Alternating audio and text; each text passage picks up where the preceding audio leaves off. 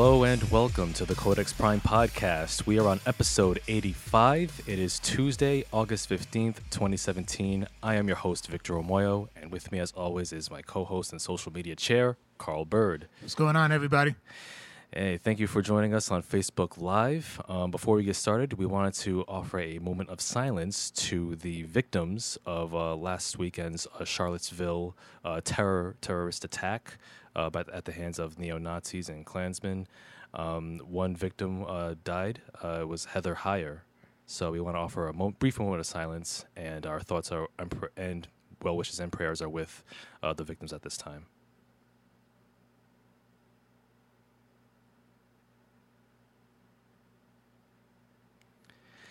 All right, and uh, yes, once again, thank you for tuning in. Uh, today we got a bunch of bunch of cool stuff to talk about, as per usual. We're going to be getting getting into some fan theories, fan theories from some uh, from some of um, some movies, television shows, comics. You know, all nerd culture goodness and magic, as per usual.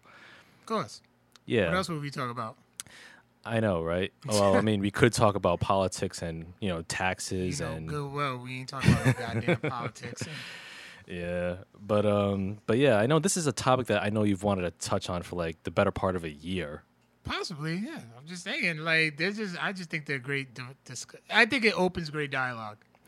I mean, yeah, I mean, I have my my own misgivings or rather criticisms of fan theories. Just fan. Yeah, shut down about it. That's why it took so long just to talk about it. Yeah, pretty much. Yeah. I mean, I mean that. I mean, just call it what it is. Well, well, you don't. Well, here's the thing. You you don't have to lay that all on my feet. I mean, it's not. I'm not the sole reason why we haven't touched on fan theories. I mean, we've had you know more interesting topics to touch on. Just so happens that way. There were a couple of episodes we had no main dis- main discussion. Y'all just didn't want to do it. I mean, well, I mean, you don't. Y'all hated strong. I mean, don't blame me. You can blame uh, our former co-host Arison Maurice for that. You part of that too. You're trying to throw me under the bus for for for no reason. I see you. That's what I do. Yeah, whatever, man. but anyway, uh, with all that said, uh, Carl, what have you been up to this past week? Okay, of course, of course, you know nothing much as always. Uh, it's been pretty. I've been pretty low key for a while now. Um, been working on the uh, on the Codex mixtape. I'm hoping to get that done at least by Rhode Island Comic Con. So okay. Just have that ready for you guys. Um, so this past Friday, it marked the 44 years of hip hop. Mm. So um, Google went ahead and celebrated this. I probably I should have told you. I should have told you about this, but mm-hmm. I just didn't. So um, yeah. if you went onto Google's Google's homepage this weekend, they had a special. They had the Google logo done up in hip hop graffiti art. Yep. And then you actually press play on it mm-hmm. on one of the O's that was shaped as a uh, vinyl record. Mm-hmm. And then all of a sudden, a short video featuring Fab Five Freddy, mm-hmm. and he's discussing on August 11, on August 11, you know, the exact date, yep. and it just started breaking down, talking about the history of hip hop, how hip hop began with Kool Herc, uh, with Kool Herc doing the um, doing the parties over on 1520 Sedgwick Avenue in the Bronx. Word. So um, yeah, he was just telling he was telling the story, and then how he would take the break, which was the instrumental part of the um, of a record, mm-hmm. and he would play the same record on two turntables. Yep. So then, and that would extend it, so that would give the breakers a chance to dance. Hence the title, hence the name breakdancing. Mm-hmm. It'll give the MCs a chance to you know start rapping over it, yep. and then next thing you know, hip hop was born. Oh, there it is. So then after the video, it kind of went into like this little like DJ. It's like a, I guess you want to. It's not an app, mm-hmm. but it was like a game where it would play like various um breaks mm-hmm. of different records, and you was able to mix and scratch oh, wow. and stuff. So I mean, me being a DJ, I was having a effing ball. Mm, that's pretty dope. Oh yeah, it had like you know the Big B by Billy Squier, Ashley's Roach clip, um, Stay With Me featuring, you know, Stay With Me by DeBarge, which was um, sampled by uh, Biggie's One More Chance. Mm-hmm. Um, Between the Sheets, sampled by Biggie for Big Poppa. Yep. Um, More Bounce to the Ounce by Zapp. Like, it, and it, it was just fun. I wish they still had it up because I would have like demonstrated it. Mm. It would have been like a nice little code extra, and I would just demonstrate it. It was that fun. Wow, that's what's up, man. That's fresh. It was. Yeah. It was like I remember. Uh, shout out to Justin Case. He said, "Listen, if you put, if you played with this today, you had a good day. Wow, man. See, I wish I knew about that, man. Yeah, you can still catch the video. Somebody made, somebody caught the video on YouTube. Oh, shout outs to Wild Man Congo on, the, by the way, Hey, how's it going, who man? says my t- my top five favorite rappers: Dylan, Dylan, Dylan, Dylan, and Dylan. because I spit hot fire. Oh, you know, actually, uh, Dave Chappelle actually met Dylan recently. really? Yeah, he actually met him in person. I saw that on uh, on the interwebs. Yeah, he did like a brief like uh, video clip, you know, introducing him. You're gonna have to like send that to me. Yeah, I, I, I will. I'll, I'll pull it up somewhere. All right. So yeah, I got I got caught up doing that this weekend, and then also um, I got on I got onto a new app uh, which is called Grio. Hmm, okay. Okay, Grio app. It's a uh, video only social app to have, basically you can have real conversations about culture and um, current events. Um, it was created by three black black um, Stanford graduates: uh, Elizabeth Davis, Trey Kirkman, and Brandon Hill. Um, unfortunately, it's uh, iOS only as of right now. Sorry, Right. Mr. Android user. Typical Android discrimination. You want shit first? Go to iPhone. Man, iPhone can kiss my ass. Why'd you get one? And you'd be like, well, I retract my statements of iPhone. Listen, man, yo, I Androids have bigger screens, much more user friendly, and you know, This is very user friendly, and there are bigger iPhones. This is the seven. You can get the seven and plus the seven plus, and it's much bigger. y'all ain't messing with the with the with the Android Samsung Galaxy S5. Y'all ain't messing with that. Or the S6 or the S7. You are oh, you're due for like eight upgrades by now. I'm good, man. I got the latest uh IO I got the latest uh, operating Uh, uh, what? I mean, I mean that's You I, got was- the latest what? I got the latest upgrade, the latest software upgrade from Okay, my I do thing. too. My operating system upgrade, I mean. I do too. That's cool. I, Your screen is still smaller though.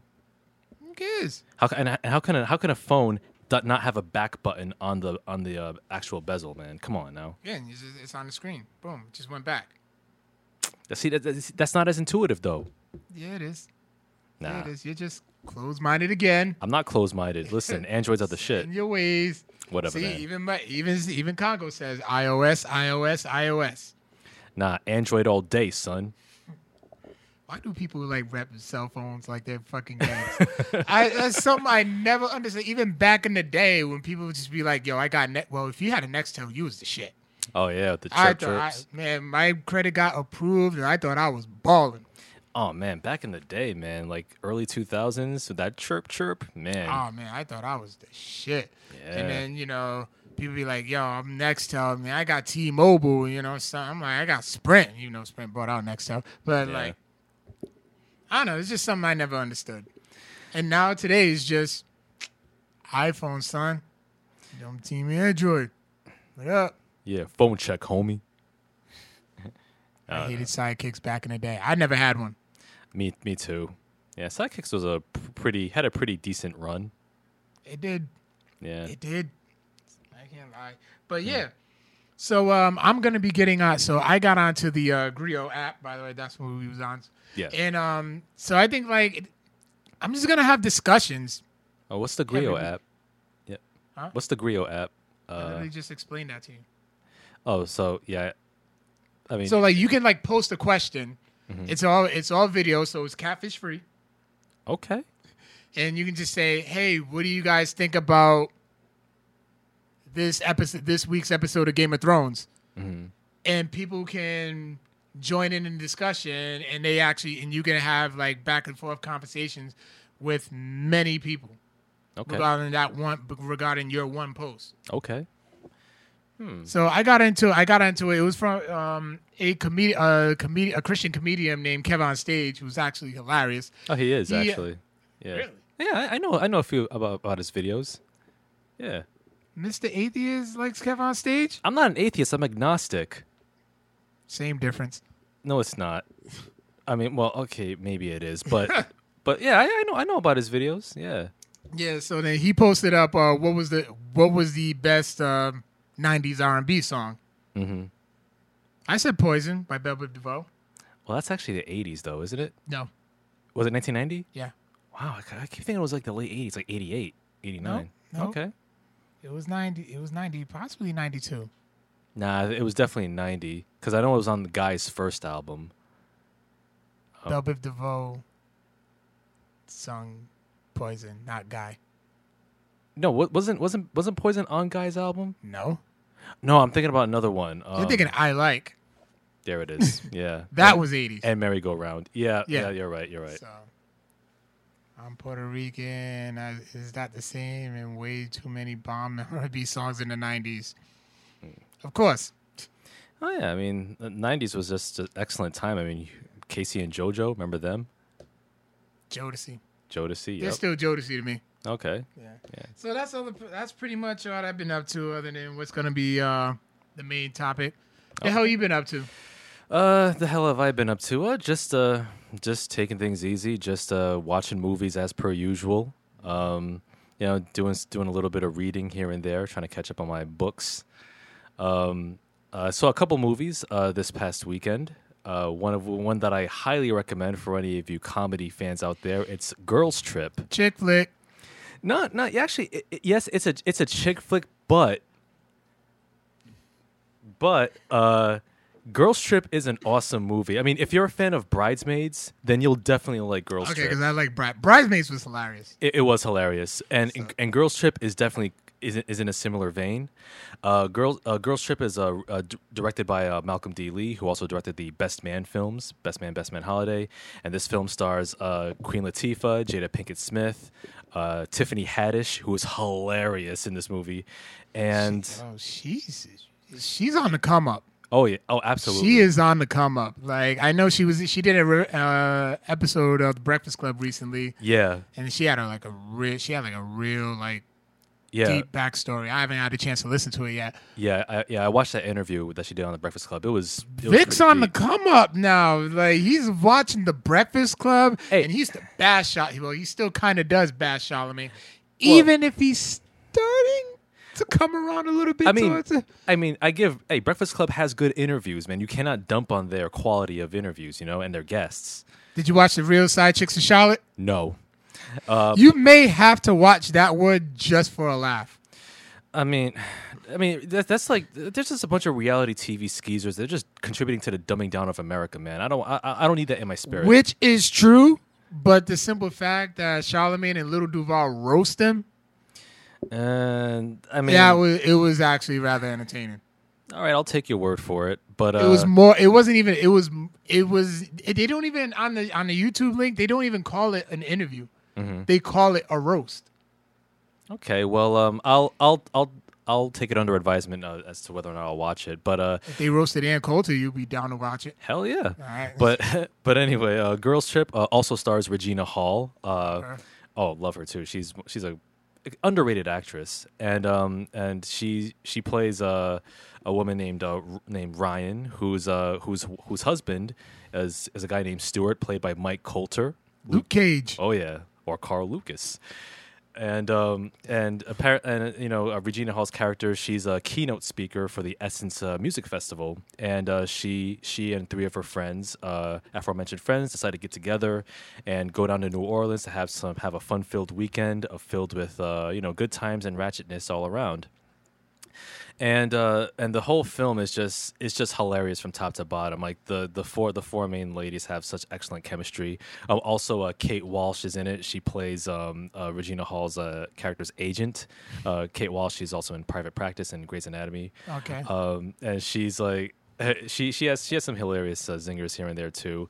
Um, as I mentioned before, Tiffany Haddish is like the breakout star of this film because like man, every scene she just killed it. She was just straight up unbridled id id just straight raw like she just kept it she she didn't keep it 100 she kept it 200 like throughout all of her scenes like like there were scenes where she's like uh there was one scene where she was threatening to to like like she was threatening some dude, uh, which I won't, I won't, I don't want to give any spoilers, but man, some of the shit that she says and she gets away with, man, it's just like, damn, you don't want to be on her bad side or even mildly okay side. But right, I'll check it out on a date or something.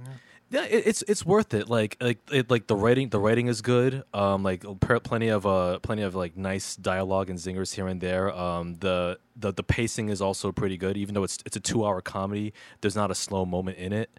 And also, uh, Jada Pinkett is hilarious. She plays like a uh, a mother of single mom of two kids, so she's more Oh, of like so she's like that mom Yeah. type character. Yeah, she's like very matronly, and she dresses like a mom, and then she's like trying to mother her, the other the other uh, three in a group. Um, also, Queen Latifah, she plays a gossip columnist who's trying to get a scoop on on uh, Regina Hall's character, so that kind of breeds some conflict throughout the film. Uh, yeah, like yeah, this So this it's kind of like the Best Man Holiday because Taye Diggs tried to get a book, tried to get some stuff out of uh, Morris Chestnut, Yeah. just so he can get a book out of him because his publisher wanted that. Yeah. hmm Yep, yep, kind of like that. Yeah. So kind of that element is kind of shared between those two films. But yeah, man, Girls Trip, I just had a blast, man. I was like laughing all the way throughout the film. I will definitely add it to my collection. Um, I which reminds me, I should add Bridesmaids to my collection as well. I've been, you know, I've been forgetting to do that. You can get it used cheap. No, oh yeah, I know. Um, but yeah, it's it's a it's a great it's a great comedy. Um, yes, it's a it could be a chick flick in the sense that it stars four four ladies, but it's a great Gosh, film. Really said that. but but it's it's a great comedy. Check it out. Girls Trip is still in theaters. Watch it. Um, right. Yeah, and uh, and uh, besides that, I, I did hear good things about it, so I'm like, wow, yeah, man. By all means, Victor approves. yeah, I approve. Victor hates good shit. I don't hate good shit. okay, man. sorry, not good shit. He hates fun shit. I don't hate fun shit. I mean, a Girls Trip is a fun film. I mean, he, he's starting to come around. The other guys, girls trip, Mm-hmm. Breakfast Club interviews. I mean, eh, listen, man. I mean, I'm not I'm not all dour You start, you start, you start um, rocking throwbacks, and it's a wrap. throwbacks. Oh, come on, is this 2004? Come on now, Hey, that's my favorite hit. That was my favorite fashion trend. throwbacks? Really? Loved them. I mean, throwbacks were dumb expensive too back in the day, Yeah, they man. were. Yeah, They sure were. yeah. But I uh, had no car, but yeah, I was wa- I was a fresh ass walk. I'll tell you. that. mhm, I bet you were. But uh, but yeah. Besides that, I also saw another. Big jerseys too. yeah, they were Them joints was huge. they were mad oversized though. It was like oh yeah. Oh yeah, I had a Magic Johnson I went past my knees. Wow, that's that's like maternity maternity wear, It man. really was. It really was. This girl I was dating at the time, when she put it on, and Jesus Christ. well, you certainly like them big. But the other film that I watched uh, was. But the other film that I watched uh, was was a film that came out earlier this year on Blu-ray and DVD, and what it's the hell was this movie? uh, Justice League Dark. Uh, Justice League Dark. Uh, it's a DC animated film, okay, so it's good. and, and, and it, which means it's of good qu- of good quality. And uh, the film it's uh, it centers on uh, the the Dark Justice League, uh, which Batman has to has to uh, assemble because um, he's uh, he discovers a bunch of like ordinary people are hallucinating demons and they're actually murdering each other. So Batman he can't do anything about it. Neither can the rest of the Justice League. So he decides, okay, let me assemble people who people who specialize in the dark arts and the occult. So that's when he, he gets the uh, assistance of John Constantine, uh, Zatanna, um, Deadman, otherwise known as Boston, uh, Etrigan, uh, John Blood, uh, and uh, Swamp Thing also makes a appearance as well. Remember that? Come on, remember, that show? I remember Swamp Thing. was Yeah, a cartoon and a TV show. Like the TV show was like on a, yeah. like a couple months back, and I saw it on. I just saw it on TV, and I just threw it on. I'm like, this shit is fucking horrible. it certainly is. like this was really whack, and I loved the shit out of it as a kid. Yeah, but but what's certainly not whack is Justice League Dark uh, because it's actually rated R, and um, it's it's it gets pretty dark and violent. You know, just just my type of my my my, my kind of speed. And Of uh, course it is. yeah. Fucking sick fuck. I'm not a sick fuck, You're but a sick fuck. no, I'm not. Maybe a little bit, but anyway, but But the- live your truth, and nobody can use your truth against you. that's right. But uh, but That was uh, from Charlemagne's book, by the way. Another agreement there. Just read the book. Right, it's from Shakespeare, but uh, but you know, it's it's it's a really cool film. Um, plenty of uh, plenty of solid action. A very interesting story. Um, I liked uh, Constantine. His his character's like sort of like this um, very uh, this this very world weary, very sardonic type of person, and he has some kind of like you know uh, co- a complicated relationship with Zatanna, um, who uh, who I thought was a really cool character. I like to see more of her in, in other DC DC type things because I think she's an interesting character. She's a magician who like basically says like words backwards, and those are her spells. So put her in the DCEU. Oh yeah, I would love to see her in a DCEU, provided that you know that the rest of the DCEU can be as good as the DC animated films as well as the MCU. Um, but yeah, uh, Justice League Dark. It's a Make one good movie. You think DC can just knock it out the park every time, huh, John Aponic? I mean, oh John, is, is he is he on the? No, he's not on, but I'm just calling you John Aponic. Well, I mean, I mean, yeah, but I, I, I will say that I would like to see Justice League Dark as a live action, as something in in, in, in a live action form, uh, provided that it's done with the right uh, director and cast, uh, because I, I think these characters are rich with potential. And um, Bring and back Keanu Reeves. Zack Snyder directed. no, you don't want Zack Snyder directing anything. It's Um, dark. I mean, have somebody else like James Wan who can direct it, or maybe uh, uh, Robert Eggers who could direct it too. But um, Okay, James Wan did Fast Five and Six, I believe, and then he also did The Conjuring. You know, I play hide and clap. I got a little cousin who loves The Conjuring. Those are great films. Eh, Little cousin. Yeah, he loved that movie when he was three years old. What? What kind of parent would let their kid, three-year-old kid, watch a horror film? Well, see, here's the here's the situation. I'm gonna, I'm gonna defend that situation.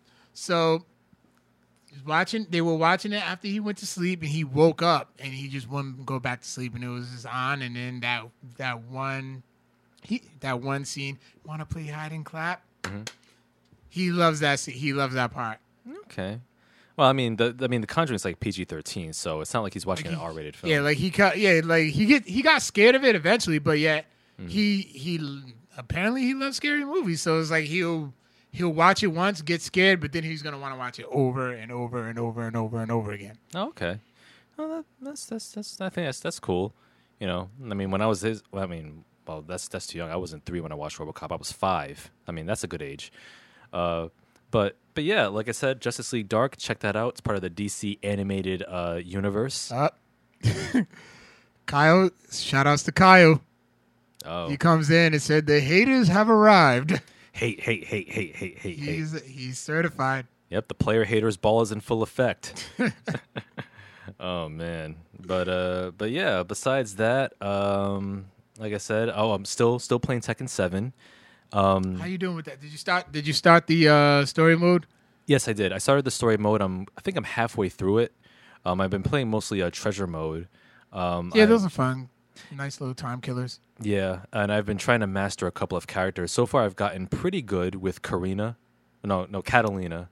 You Is it- would be, you would be good with the girls, huh? Hey, hey, the, the, the hey, the women in Tekken Seven are are are badass. PS4, Xbox, PS4, bruh. Sorry. Yeah, yeah, PS4 version. Uh, uh, Katarina, she's uh, she's definitely good for beginners. Um, I like her. I, I kind of got a good handle of her offense. Juggle. She's good at juggling her opponents too, which I Alright. thought, which I got was just got a pretty good handle of as well. Um, I'm I'm kind of decent a little with with Asuka. I'm trying to master her as well. Um, and Hwoarang, he's. Paul Phoenix the goat. eh, I mean, I'm okay with him. you can make a case with. I'm Paul okay with Paul. Mm. I'm more of a Kazuya guy. Mm. Kazuya, Hwoarang, um, Uh, Eddie, of course. well, yeah. Those who know me. Yeah. Law. Yeah, Law is also pretty good. Um, but yeah, I'm trying to master a couple of the other characters so I can, you know, kind of get a good handle for like a two-player competition. Bryan Fury. yeah. Yeah. Mm. I'm also also trying to play as Steve Fox as well. I don't like he doesn't kick. I know he's a he's He's a he's just strictly boxer, but it's Yeah. like ah, I need some more. I need more than that. Mm. Yeah, I got you. The sad part is sometimes you can be hard as fuck when you're fighting him. Yeah, that's true. I've I've I've lost to him a few times as well. But yeah, that's what that's what I've been uh been mastering, trying to trying to master a little bit. I've been playing the Resident Evil Seven. Okay. I'm like I rage I I rage quit. What? Why'd you rage quit? No, I'm trying to freaking get the shotgun. I find the freaking shotgun. Uh huh. I take it off the pedestal, and then once, off, well, yeah, off the pedestal, I go back. The door's locked. Oh, you, you got to find the the wooden shotgun so you can um re- re- replace that on the pedestal, so that way you can carry the real shotgun. So keep playing, keep playing. You got to find the wooden It's Kind of shot. hard when you only got three bullets and a freaking crazy man who won't die come at, constantly come after you. Oh yeah, you ain't getting away, motherfucker. Oh yeah, but Terrible game. You didn't, damn, you didn't like Resident Evil Seven. listen, Resident Yeah, Evil. I will say that game is scary as fuck. Though. It is. This shit is fucking terrifying. It is, and Jack Baker, man, he's pretty hilarious. Though he has some hilarious ass lines. Like it's met inappropriate. Like it, it, it but it makes it even when more he kills the disturbing. freaking cop in the beginning, like with a fucking shovel. Yeah, that was fucking great. You would think it was great. I was Sick fuck. look, man. I mean, it was so shocking. You can't help but laugh sometimes It's in not that Resident game. Evil to me. It's more Silent Hill. N- Nah, I I disagree. I never played Silent Hill, unfortunately. Um, Silent Hill, uh, Silent Hill Two is the best game in that whole series, and then Silent Hill Three is a close second. Would you have to play Silent Hill one just to get to, No, not to at all. understand two and three? Not at all. Um, part three, part part three is kind of sort of like a continuation of part one with a different character. So it would it would help a little bit, but you don't really necessarily need to play part one to play part three. But part two is a standalone story, and Oh, that's okay. like the best one. But yeah, man. Uh, but yeah, keep keep keep at it with Resident Evil Seven, man. All right, Yeah, it's it's a hell of a game. all right. Now you freaking tells me Yeah, keep keep at it, man. Keep at it, and I'll keep at it with Tekken Seven. You enjoying it. You're really enjoying it. I am, I am. Like, and and and here's I the, told you there's nothing wrong with fighting games. Well, th- like I said, like the thing is, like there's even though like each character has literally hundreds of button combinations Correct. To, to master. Like I, fi- I find that if I if I can just master at least a half dozen or maybe even a dozen moves, or if that, then I think I'll be okay. You will be okay. All right, You do not need to memorize every button combination. all right. I mean, If you do, you're the fucking man. I mean, I would definitely give props to you and all that. yeah. To work. Drops. All right, Kyle. Take care, brother. All right, man. All right, cool, man. Thanks for dropping in. But, But yeah, besides that, that's pretty much it on my end. damn, that's it. All right. You want to get into the news and items of interest? Yes, yes, indeed. There's, uh, there's a couple of things you wanted to get into, so why don't you go ahead and lead the way? All right, yeah. So um, one of the things that kind of piqued my interest in recent weeks was uh, Jay Z's video "Moonlight" off his album 444, All right. and uh, this was a pretty interesting video. While it's not a straight uh, music video per se, it's actually like a short. It's like a like a short seven minute f- uh, film, Okay. kind of like a riff of, of of the show Friends, but with an all black cast. So it features uh, the uh, many uh, young young black actors on the come up, like Tessa Thompson, Lakeith Stanfield, Lil Rel How- Howery. Um, is that how you pronounce Issa. it? Issa Rae. Yep, from Insecure. Yep, Team Lawrence. oh my God! Fucking right. You boom. seen this week's episode? Yes, I have. One more time. Mm. Lawrence is a god. He is a god amongst men. I, I, I will say though, I will say before I get into the Moonlight videos, a quick aside. Go ahead. He should have known better messing around with them two white girls, man. He, I thought, I thought like One was Asian. one was Asian. One of them was Asian. Are you serious? I am definitely positive. I thought they were both white. Nope. Nah. Uh, maybe maybe half. One of them. One of them was white, but the no, the other one was Asian. I don't know. I I I, I, I got to re-examine that. But anyway, Yeah, you will re-examine it. man, whatever. But uh, but no, but Lawrence is the man. Okay, he drops his he drops his debit card Mm-hmm. when he gets pulled over. Goes into the liquor store, buys like forty five dollars worth of liquor, Mhm. and then the girls pay for him.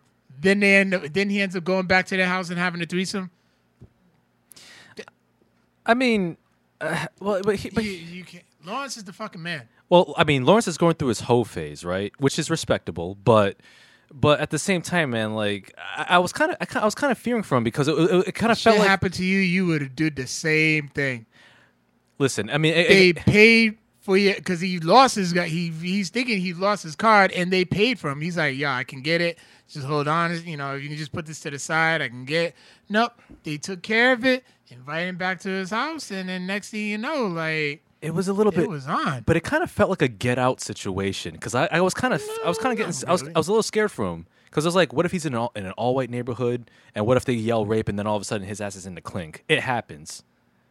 I'm just saying. so you thought way too much into that one. I don't know, man. Hey, hey, Them chicks started doing coke and everything after that. Well, that's even that makes it even worse though because if you're on if you're if you're on coke and shit, like you you can spaz out. Ain't no telling what you can do. You seen Scarface, right? I did. Yeah, there you go. But Lawrence is the man. I mean, Lawrence is the man. I will say though, it's, it's it, it, I mean, the, the, but the way those two white girls kind of shafted him, One white girl, half a. The other one was Asian. right? When the two girls shafted him, though, right? Yeah. It kind of it was a little bit of karmic justice because he did break Tasha's heart. He really did. Don't. I don't think Tasha deserved that. Okay, she did it, but still, Lawrence is the man. That's all I can really say. Yeah, yeah, yeah, yeah, yeah. You no, no, no. If it's listen, if you was in that same predicament, you would you would done the same thing. So Jay Z's Moonlight video was actually pretty interesting, and um, like I said, you had other other actors on there, like Hannibal Buress made an appearance. Yeah. um, uh, Issa Rae. And what what was interesting about the video was that it was actually um, like it was, it was basically the whole conceit was like these these these all black these black actors are riffing on a white all white show and they're doing it in the exact same style as Friends. And then there was like one of the, I think the main the main actor I forget his name. Uh, he- Jerrod Carmichael. Yep, thank you, Jerrod Carmichael. He um, after after the director yells cut, he takes a break. He he goes to, goes up to Hannibal Buress and asks him, "Hey, what do you think about what we're doing so far?" And then Hannibal Buress just keeps it totally 100. It's like, "Yeah, honestly, This shit is whack. this shit is whack. It's it's trash, man. What is this like an all black version of Friends? What, what's next? An all black Full House? It's like just like kind of just like running him down for like you know uh, doing anything. But then like Jerrod Carmichael's character was like, well, but but you know, yeah, yeah, I know it's an all black version of Friends, but we're just trying to be subversive. You know, we're trying to turn it on its ear. And then Hannibal Buress was like, nah, man, nah, I'm not feeling it. Not feeling it at all. And then at the end, uh, he kind of, you know, Issa Rae kind of leads him away from the set, and he walks away, and he kind of sits down in the middle of like the park in a moment of self reflection. And I thought that what was interesting about the video was that like it kind of like it's like a commentary on like represent on black representation in media, especially nowadays, where where many black artists, especially Issa Rae, a, a prime example, where where thanks to social media and YouTube and all this, we're at a, we're at a position, we're at a, at like a precipice creatively where we can where we as as black artists can create our own shows more than ever. You know, we don't have to strictly rely on like the the studio system or the sitcom system. So we don't have to have like an all black version of Friends or an all black version of some popular white show. We can create our own stuff from the ground up and not have to, you know, be basically be a carbon copy like like like they would in the 90s and also what was interesting too was that the reason why they chose friends uh, for for this video moonlight was because apparently um, living single you know that show was living single. yeah i mean that that show which was an awesome sitcom back in the day still is um, apparently um, uh, Warren Littlefield, who was an NBC producer, was asked when, when, when Living Single first came on the air. He was asked by Warren Littlefield was asked by other producers from NBC. It's like if you can take any show and, and make it your own, what would you do? What would you what show would you take? And Warren Littlefield said Living Single. That's a show I would take. And Warren Littlefield uh, actually took that idea along and along with the other co-creators and created Friends. Two like I think a couple years after Living Single debuted.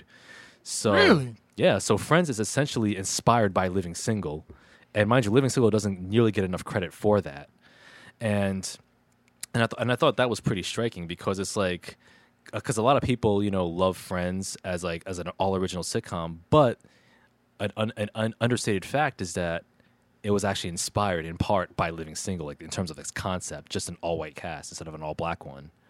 You know, I twenty. never knew that, and I never thought about that. I we watched the we watched the video before before we aired, Mm-hmm. and I'm just I mean I I wasn't really thinking too much of it. Like you was really adamant about watching it, about me watching it. So I'm like, Yeah. all right, what's the you know what's the deal?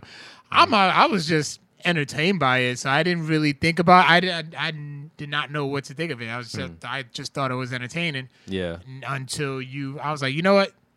You say what you have to say about it. yeah. So yeah, it's an interesting video. So check it Oh, out. then what about the end too, where they played the uh, voiceover for the from the Oscars this year Oh yeah, this year. when yeah, Moonlight's victory got cheated? yeah, like um, like uh, they at the end of the video they played uh, the audio clip of um, La La Land being mistakenly announced as the best picture winner this year. Right. And um, and that kind of is a callback to Jay Z's song where in the chorus it says like we're stuck in La La Land. Even when we win, we gon' lose. And that was a re- that was a direct reference to when even though Moonlight is the real Best Picture winner this year at the Oscars, the fact that La La Land got like the light. They got the grand Yeah. Like the grand, yeah, you know, yeah, you know. Yeah, like it's they- like that- they wait. It's like the big, the good surprise was wasted on La La Land. yeah. I was watch, I watched Big Daddy the other day while I was at work uh, with Adam Sandler. ew. That's But- a, it is a, it's a fun comedy. Damn.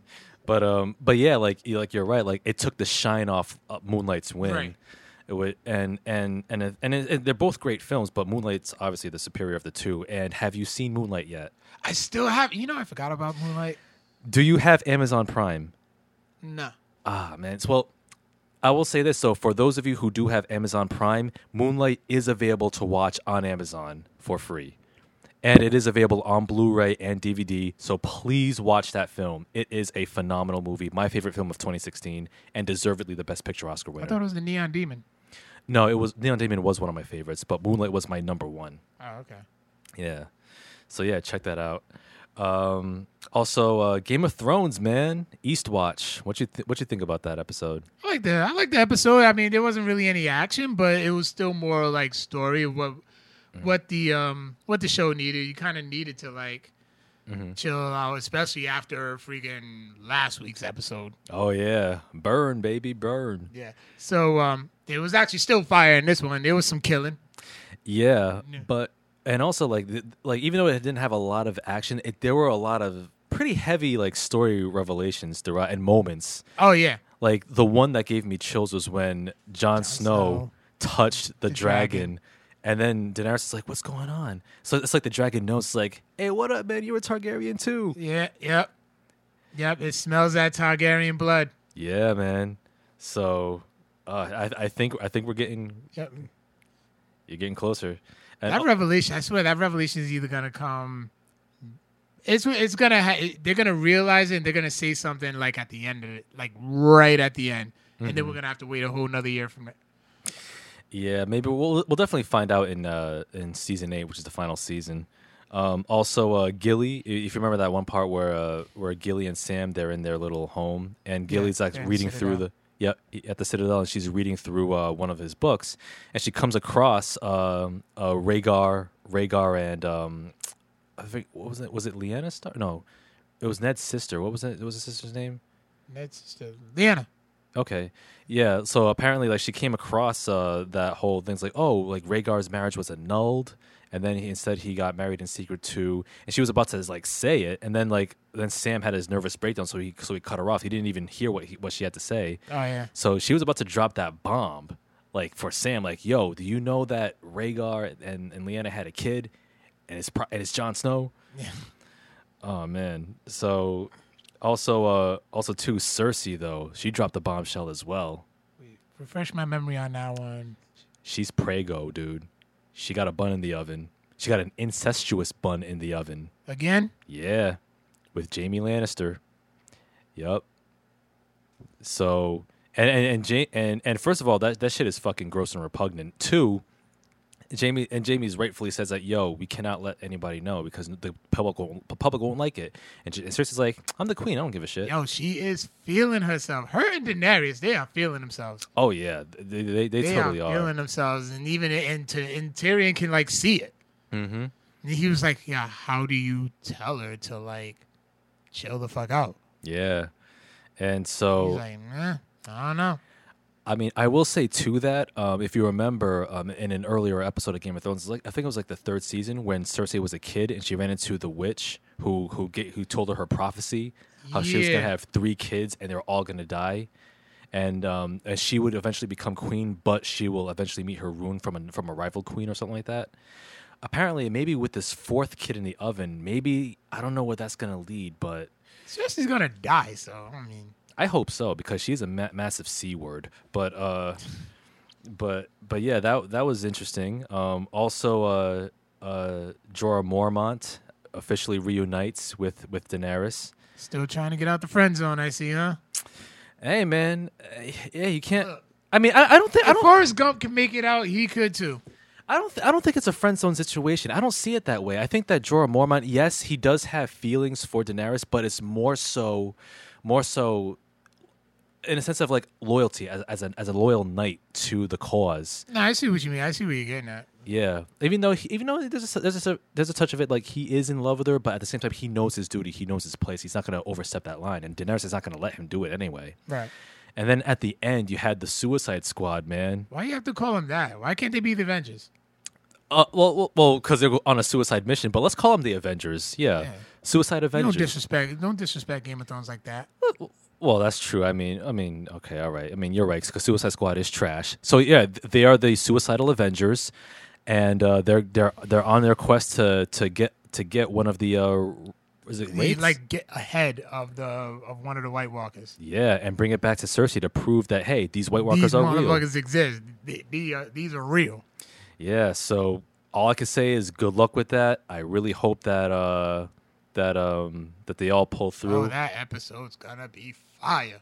Yeah, yeah, oh yeah, and and also um uh, Sir Davos, his um oh um not not his son, but it was Robert Baratheon's bastard son that he was looking Yeah. out for. Tell me he does not look like Christian Bale. He Oh shit. yo Kinda, yeah. because as soon as, as soon as he turned around, like in, in when he when he met him when Davos met him in the in the in the smithing area, he turned around. I'm like, holy, is that Christian Bale? Did they really cast him? And I'm, then I had to look at him. I'm like, Yo, he's short. yeah, he he's short, but I'm like, damn, man, yo, if if if they if they if they try to like do another like Batman Batman film like with Christopher Nolan's continuity, they could really cast him in that role again as like a younger Bruce Wayne. Oh yeah. Yeah, because he look they look so much alike. But yeah, man, He's a beast with that hammer though. yo, But why didn't freaking Davos get his money back though from his dudes? I'm like, that's he just killed him. I'm like, yo, run them pockets and get your money back. they probably he probably was like, yo, we ain't got time. If these two guards found us, man, yo, we got to be out. Maybe or maybe he got him off screen. I don't know, but um, but yo, he yo, your your your boy can wield that hammer like no one's business though. That's what she said. I don't get the joke, but anyway, but yeah, Eastwatch, man, we got that. That's it's it's, it's a heavyweight. It's a heavyweight hammer of an episode, and we're, we've got two more, two more episodes coming down the Damn, pike that's this season. It, yo, this. Not, but I'm cool with it because it's ending, and then next week football season, the following week football season is back. Oh Jesus! Yes. Yeah, football season. Yeah, I mean, yeah, with your oh oh let's let's oh let's let's football's back, man. Hey, let's celebrate CTE, bruh. Of course. What pro wrestlers get CTE? It's different, but anyway, so Um, they still get it. Nah, nah, nah, not not not as bad as the NFL. It's there. Let's let's let's look let's let's let's do some research. Look up some some statistics. All right. Football outclasses uh, wrestling in terms of CTE related injuries. Possibly. Yeah, but yeah, that's that's that's what I got uh, for for two very interesting highlights this past week. Yeah. So all right. So what's next? Let me see. Shonda Rhimes is moving to Netflix. Yes. All right, Netflix has signed a multi-year deal with Rhimes production company Shondaland, which will- which will produce and produce new and original content for the streaming service. Rhimes will be paid 10 million per year. Scandal, How to Get Away with Murder, and Grey's Anatomy have been available on Netflix and will also continue to air new seasons on NBC. Isn't Scandal coming to an end though? Um, I, I I'm not sure. I haven't I haven't watched the show. Is it? Yeah. Um, Friend of the Joe show, Jen. Oh God, I can't talk. friend of friend friend of the show. Friend of the show, Jen says yes. Yes. Um, she's currently playing Miss Pac-Man, trying to break her high score. Um, yes, uh, I think this is a But pretty she won't do it. nah. Well, but um, yeah, this is pretty interesting. Shonda Rhimes um, signing a deal with Netflix. I mean, because I know three of her shows they're they're ABC, not NBC, but close enough. Did I say Yeah, you said NBC. but yeah, Sunday Night Football is on NBC? So. oh, okay, there you go. But then Agents of Shield is on ABC, which I still gotta finish and catch up. Okay. Yeah. Um, yeah. Speaking of which, well, I have something to me- mention with, with the ABC uh, cinematic universe uh, for Marvel. Anyway, um, I think it's interesting that that uh, Shonda Rhimes has signed a deal with Netflix because not only are three of her most popular shows are on Netflix. Um, I'm still trying to get through how to get, get away with murder, um, but also it shows that Netflix is actually becoming a ma- even bigger player. Like they're starting to get these high profile acquisitions. They Yeah, because everybody sees the success in it. Like, look at all the Marvel series. Look at like all the movies that had came out and stuff, and a lot. Mm-hmm. Like it's Dave Chappelle. yep. Dave. Chappelle. Like, come on. Yep, and they also got Mark Millar from Millarworld. Yeah, that's right. Yep. And they got Shonda Rhimes for Shondaland. Yo, so eh, I think this is a definitely a, a, a, revolution for some content creators or, or showrunners rather. Because streaming is streaming is it's it's the future. That's where it's going.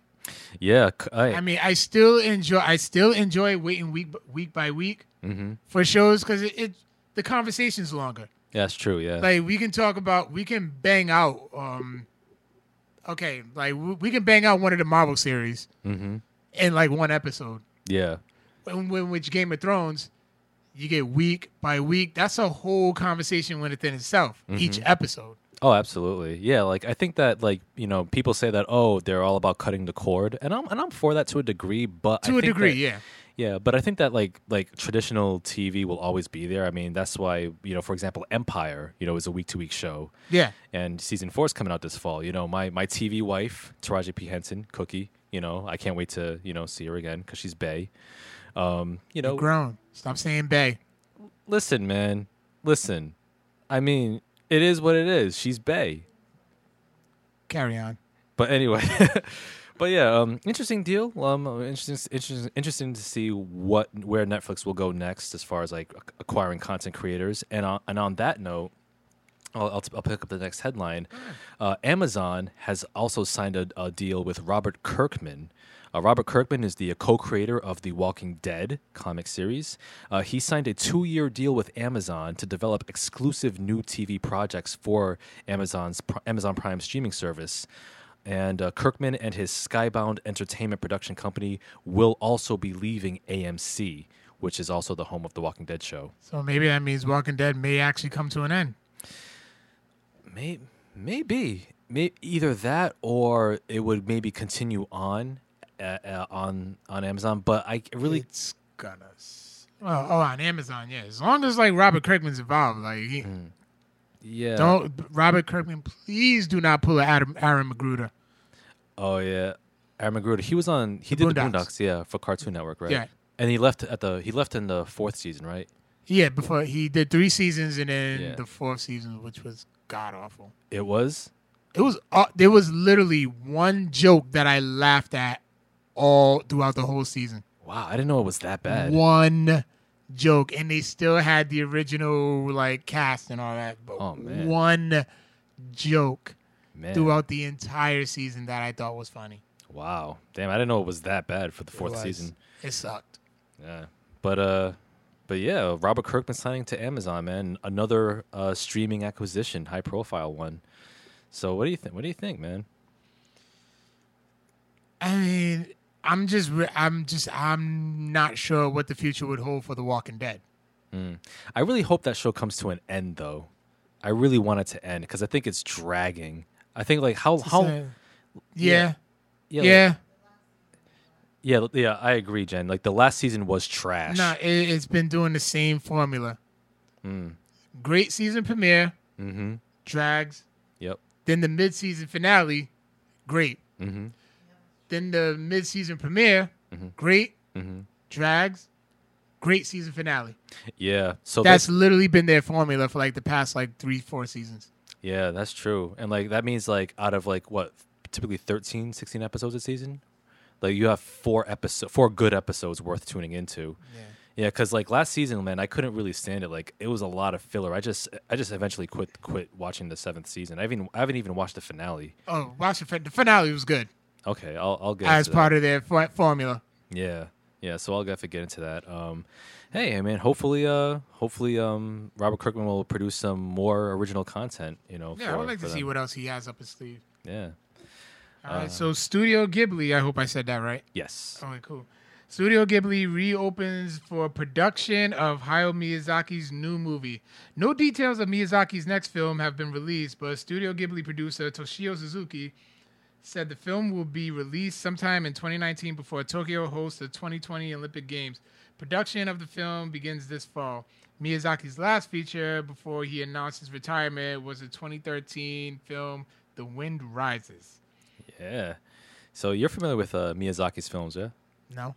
Really? I'm, I'm not. I know he's a legend. I just never got around to like watching any of his films. Shame on me, of course. really? Like you haven't seen Princess Mononoke? I have not.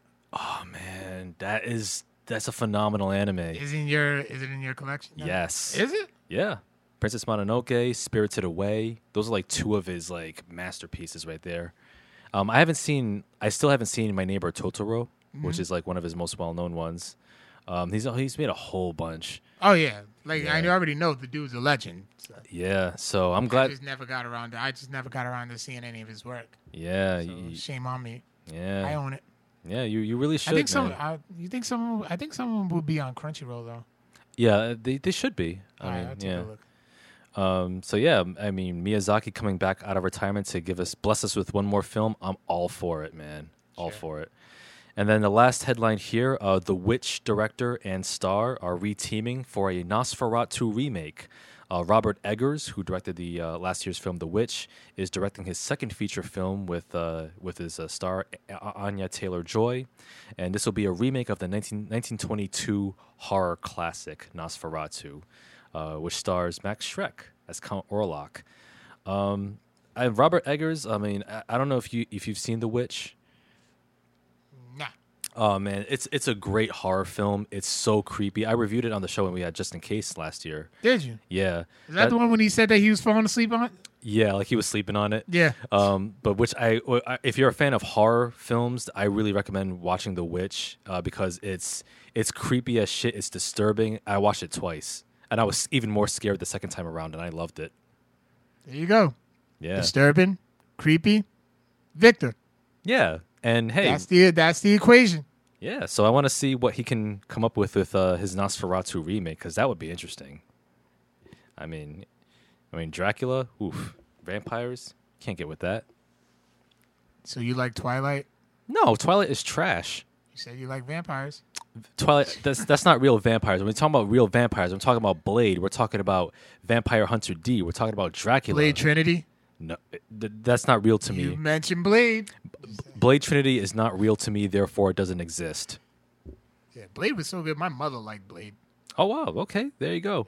Speaking of which, I do want to shout out my grandmother. She's in the hospital, and mm-hmm. she I went to go visit her, mm-hmm. and she told me that she watches. so with all the cussing that I do, and I realized like, oh my god, my grandmother's a pastor too, and she watches me. Oh, on the podcast. Yeah. Oh man. Um. Wow. Did she watch last week's episode? No. Nah. She said she hasn't watched in a while. She, she says she does catches. So I'm like, Ma, grandma, I'm like, grandma, I'm, I'm sorry, I'm cussing. But grandma's cool. She's cool about it. That's cool. I mean, hey, you know, it's a it's a podcast. You know, we we try to keep it, you know, free, free with the language. You know, we're we're unshackled here. You know. Yeah, but I had a. It was a really good laugh. Mm. Yeah. Um, I, I will say uh, also uh, I, I mentioned that we're going to talk. I was I wanted to mention something about Marvel and, t- and their TV shows earlier. Oh yeah, go ahead. I sta- I started watching Iron Fist. Three episodes. Go ahead. Three episodes into Iron Fist, You said I was you done. I was done. I that show is fucking whack, dude. yeah. Oh my god! I I, I don't. I, I mean, hey, bless you for for sticking through it. But man, I just I just went online. I looked up a, a, a comprehensive spoiler article which detailed every breakdown of all the twists and whatnot. That that's all I needed. That's all I needed because I was trying to watch Iron Fist in time for the Defenders this Friday. Correct. But Oh, I'm yeah. like, oh yeah. You see? Have you gone on Netflix Oh. and noticed that they have a countdown for the defenders? oh really? Yeah. Oh, As a matter of fact, shouts to um this girl Noelle that I met. She um she's gonna be tuning in soon. But yeah, I, Mm-hmm. we talk. I wore a Luke Cage T-shirt, and she was just freaking lost her mind. Told her about the podcast, and she was just so amped about it. So Mm. shout out, big shout outs to her. And we like we're holding up, com- we're holding up lines at Cumberland Farms, just talking about it. So, Oh wow, that's what's up. But yeah, man, Iron Fist trash, T- t- trash can. I I know I know it's not good. I know it's not good. I enjoyed it. You know, I hung around for it. Mm-hmm. You know, I was entertained by it, but I I, I know the I I see the flaws. Yeah, Flaws. the flaws, absolutely. So yeah, that was that was my thing, um, right there. So yeah, yeah. Let's uh, we got we got another uh topic, our main event here, talking about fan theories. Fan theories. So uh, why don't you uh take us on this journey, Carl? This long-awaited journey. Um, yeah, it's just uh, I don't even know where to start. I got like three really good ones, and then I Mm-hmm. came across one that was just freaking ridiculous. Um, You know, what? I'll start. With, I'll start with one. I'll start with my first one. Mm-hmm. Um, the Montreal screw job. That's really. I, There's a fan theory for the Montreal screw job. yes, Let's hear this. that the whole entire thing is a work. Hmm. All right. All right, so let's think, let's think back. At that time, you know, at the time, Bret Hart was leaving, leaving WWE to go to WCW. WCW was kicking WWE's ass in the ratings. Yep. They were starting to turn around, but they still didn't really get that momentum just yet. Mm-hmm. So with Bret leaving, let's stage something to where I make myself look, you know, I do something bad to you and all that. There's this big blow up and everything. Mm-hmm. Everybody was all in on it. Yep. So let's use Bret. So Bret, we're gonna use you. This is I'm I'm Vince McMahon talking. We're gonna use you to go into WCW, get some intel, Mm-hmm. tell them yeah, and let us know how bad things are going, so we can move in like how I did in the '80s in the territories and start taking talent. Hmm. Because if you noticed, people started leaving. Once the, uh, once the Austin era began and Bret went to WCW and then WCW was just turned into a complete shit show, Mm-hmm. and just like you notice that people were just leaving little by little. Mm-hmm. Big Show was already like set to leave, but he still had to um he had to fulfill his contract. Yeah. But yeah, everybody started leaving, and then the Radicalz came along, and all that, which ultimately led to WCW's demise. Mm-hmm. So, but they had they kept that on the low. Bret Hart has kept that. They he's old school. He believes in kayfabe. I mean, and he has gone to the extreme with kayfabe before. When him and Owen went to, you know, they had the stage like there was problems in the family between them two. Like they mm-hmm. couldn't even be seen together. Hmm. So So Bret has remained professional. This whole thing, they all be remain professional. Hmm. so okay. So do you believe personally that it's a work? It would not surprise me. It, it could it could be. No. It could be. I I'd have to disagree strongly that Go it ahead. was a work. Go ahead. um, I think the Montreal uh, the Montreal school job was absolutely real um, because you gotta you got you have to look at the fact that Bret Hart was extremely bitter when he departed WC when WWF in, in November '97. He even spat in Vince McMahon's face. He even Could all been work. even punched him backstage. You know what? Vince McMahon has always been so dedicated. Where he has, whenever he had matches with people in the ring, he said, "Listen, if you end up clocking me or something, Mm-hmm. if you have to beat the shit out of me for this business, go ahead." Hey, I mean, I- That crazy old man has bled for this company, for that company, literally. oh yeah, he certainly has. He certainly has. He's given he will do it again in his old age. Yeah, unfortunately, but um, but with the Montreal screw job, it's definitely not. A, it's definitely all real because a Bret Hart, you know, he. Oh, he read in, wrote in his book, kayfabe, dog. it, no, the, the screw job was not was was was real. You, what you, you read Bret Hart's book, right? Is that- Yes, I went. I drove to New York just to get a copy, an advance copy, he didn't and meet him. He didn't say the Montreal screw job was kayfabe. No, he never did. But that's what I'm saying, though. Mm-hmm. He can't say that it's kayfabe.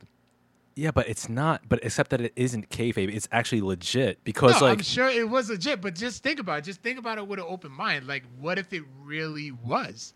That it, it's just that they all had to maintain the secret Well- that it was a work. Well, if it was kayfabe, then mind you, look at Bret Hart's career in WCW, like how mismanaged he was. He was probably still get. He still got paid though. He still got paid, but he he, was got paid. He was probably still getting paid He- by WC by WWE on the low. nah, like he was he was underutilized. I'm not saying that it definitely was, Mm-hmm. but it's just that the fan theory itself, it could op- it opens up a possibility where it could have been staged. Nah, nah. nah. they just went mind you, well, full blown with it. well, because of the screw job, Owen Hart tried to get out of his contract, and Vince wouldn't let him, so he Yeah. had to stick around.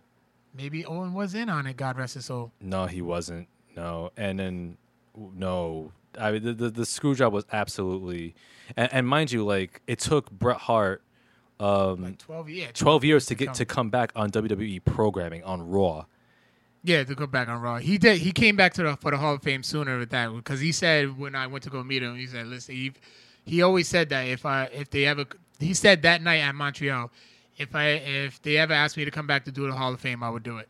Mm-hmm. Yeah. I've And been that bitter.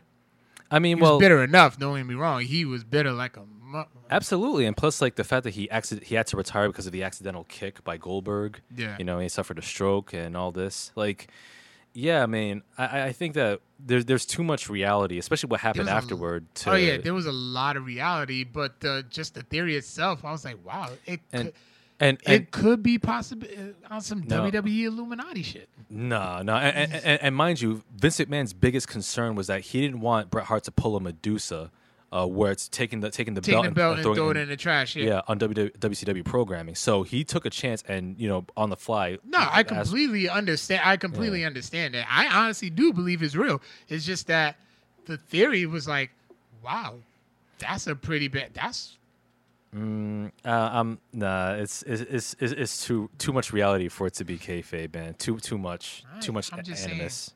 With all these, with all the conspiracies that do go on in the world, you just never know. Eh, I find that most conspiracy theories, like fan theories, are just um, really. It's not. It, it, it's it's all it's all conjecture, really. It's all it's all it's all about making connections that aren't there. But there's a, but it brings a dialogue, right? Like what we're doing. Yeah, but but okay, like before I get before I get into my fan theory, like like one of the reasons why we've been we've been, I've I've been personally putting off the whole fan theory topic for so long was because I'm not a fan of fan theories at all. Right. You you guys all explain that. Yeah, and and uh, I'll explain it to our viewers and listeners. The reason why I'm not a fan of, of fan theories is because it's not about analyzing the work as it is.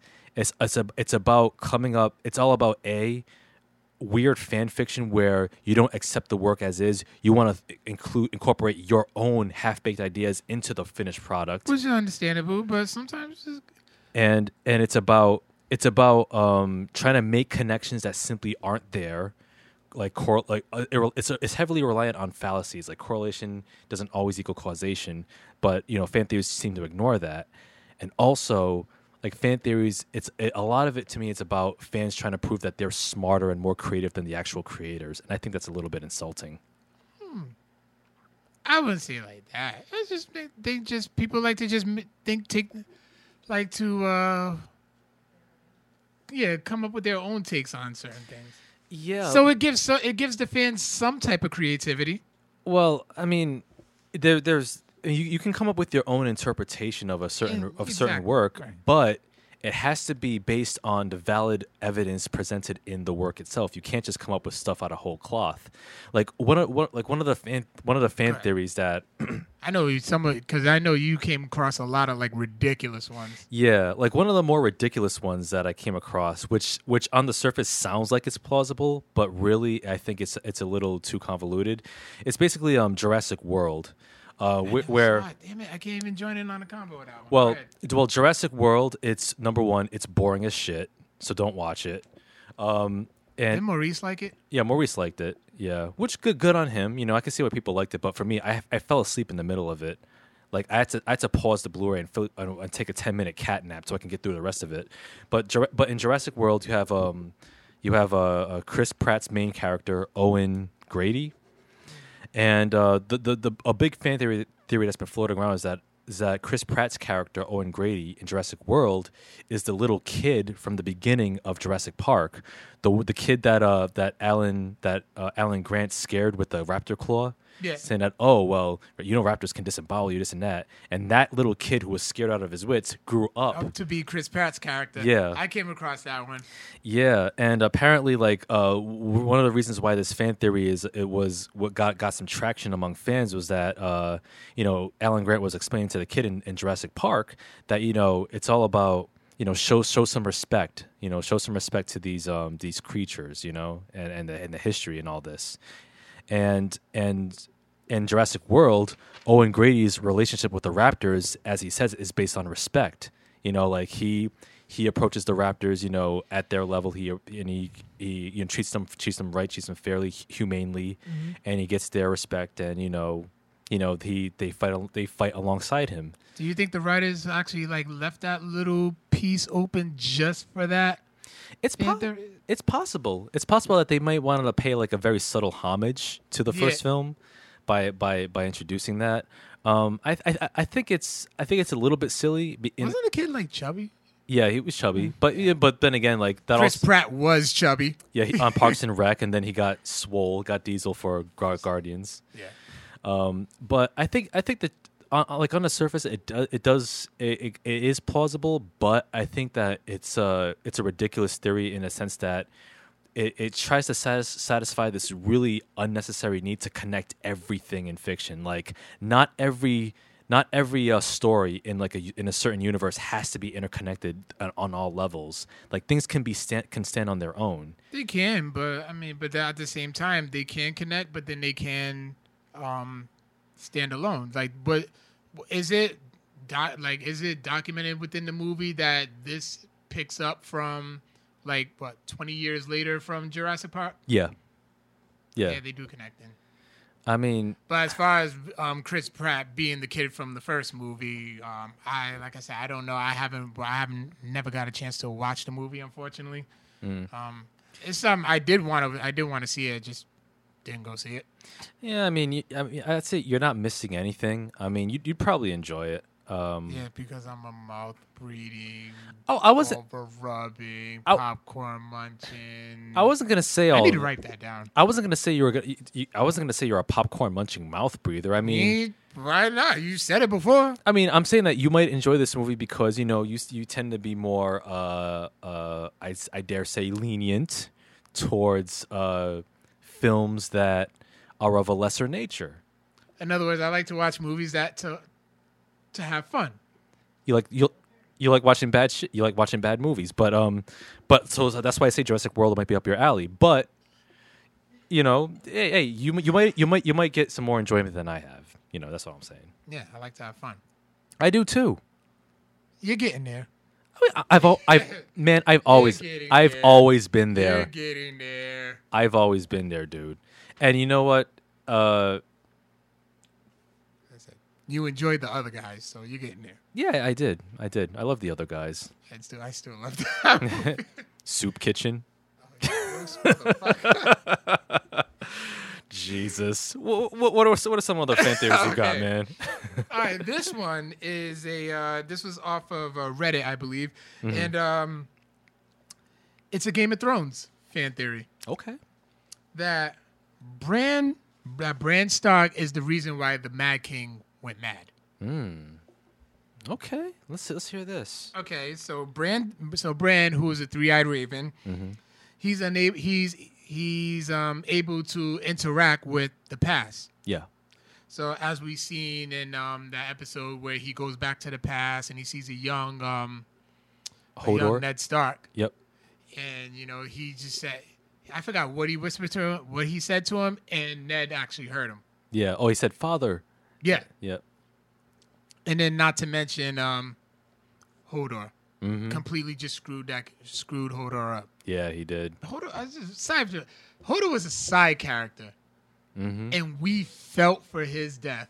Oh yeah. We Yeah. more, we as Game of Thrones fans mourned for his death. Yeah. I, I I had a lump in my throat, man, when I when I saw that when I saw him give his life. Like somebody asked me, they said, "You watch Game of Thrones?" I was like, Hodor, and they just Hold the door. Hold the door. Hold the door. what's crazy about that moment. on. I know we're getting off track, but what's crazy about that moment? It's like now it's just a repeated cycle. Mm.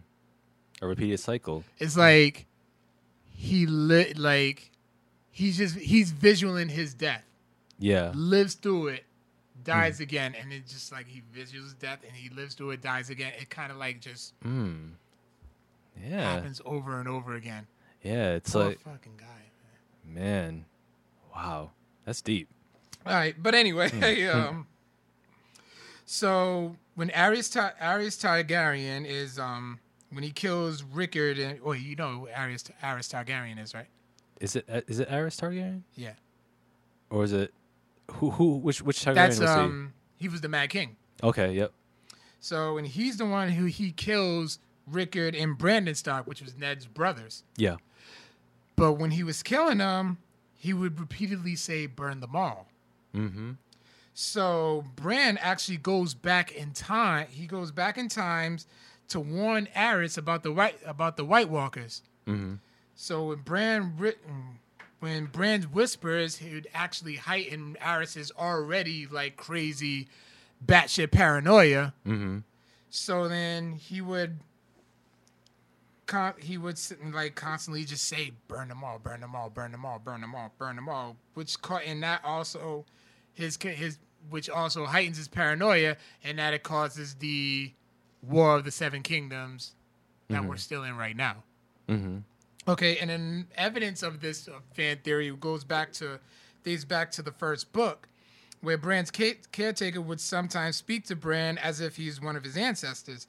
And the line, and then the line from the book says, "She had lived so long, enough. She had lived so long. Mother had told told him once that all the Brandon Starks had become one person in her head." Wow. Hmm.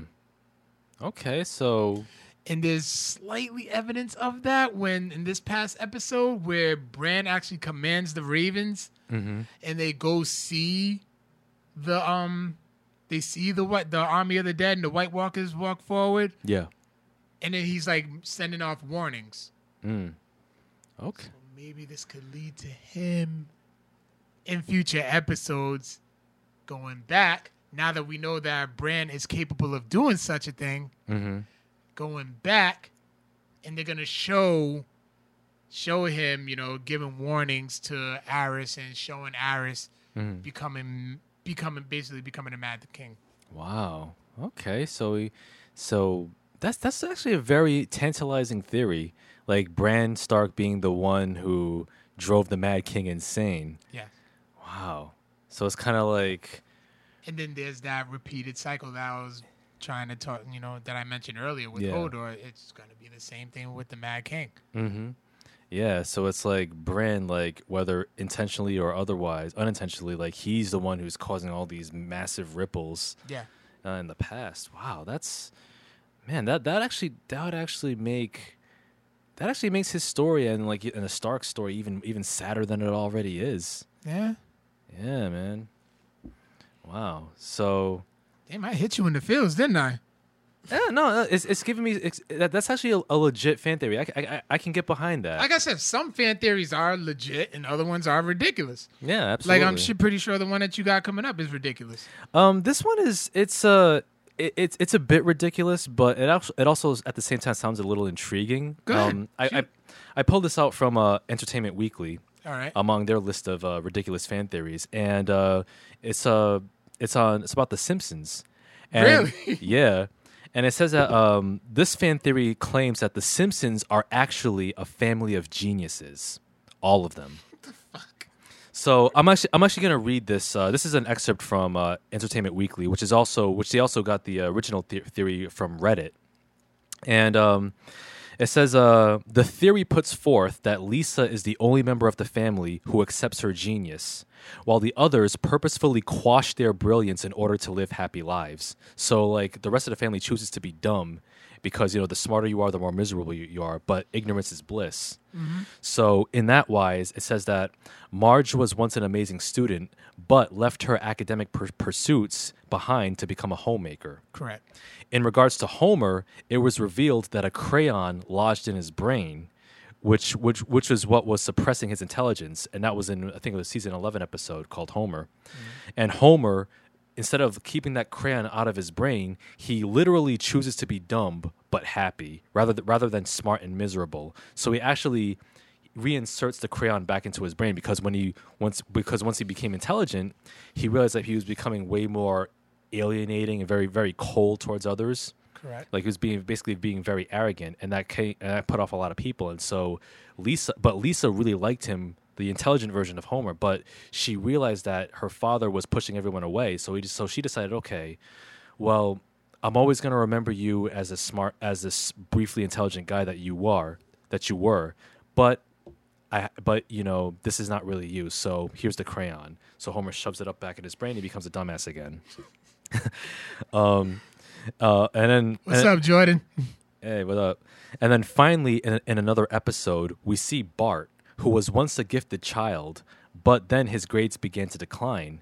And this episode blamed it, on, and one of the episodes blamed it on a gene that makes the male Simpsons stupid. And but the freaking pot, the pot where they put the pots on their heads and then they. yeah, and they ram each other like freaking rams. um, and then uh, like Lisa starts to be afraid that oh my god, am I going through a process of dumbing? Because Lisa Lisa starts to fear that she's becoming stupid, but then she finds out that only only the males, Only the yeah, only the women. only the women only, are yeah, only the women can turn out smart, but the men come come out turn out stupid. completely stupid. Yeah, Yeah. I remember So-. Yeah, so it said that the episode blamed it on a gene that makes the male Simpson stupid, but Homer's crayon incident actually disproves that. So it kind of contradicts that whole part of the, of the Simpsons gene. And then instead, Bart saw how happy his dad was in his life despite his lack of intelligence and decided to strive for happiness instead of genius. So Bart uses his brains to come up with elaborate pranks instead of schoolwork. So Bart chooses to become an underachiever. He chooses to become, you know, basically a slacker and a dumbass in, in class because he sees that ignorance is bliss. And then Lisa, she's the only, she's the most intelligent member of the family, but you know that you kind of see how, at times, how frustrated she can be, especially when dealing with Homer and dealing with other people, especially Bart, who can't really meet her on her level. So, that's I That- that's, that's a bit intriguing.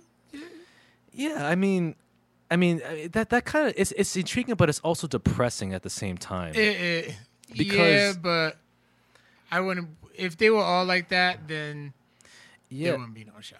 yeah, because it's like, would I mean, like, would any reasonable person choose to be unintelligent, choose to be not well read, and and be happy rather than be smart as hell, rather than maybe like intelligent, you're on it, you know. Yeah, yeah, uh, yeah. The more things you know, the more miserable you might be. Especially like, for example, if you if you're into po- if you have to pay attention to politics, yeah, you're miserable as hell.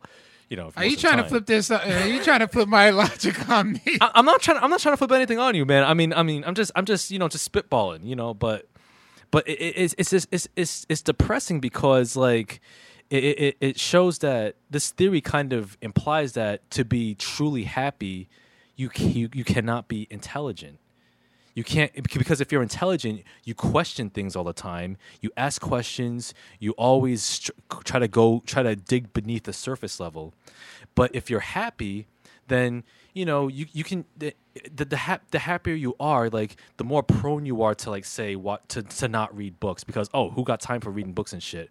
The more prone you are to watching reality TV as as your as your only diet of television and, and media, like the more the more the more ratchet forms of media Shots fired. the more ratchet forms of media that you're open to and and then if you come across any movie or TV show that you know tries to you know that that's unconventional and you know tries to make you ask questions then you're like oh man this shit is whack man how come it's not straightforward and all this and it's like.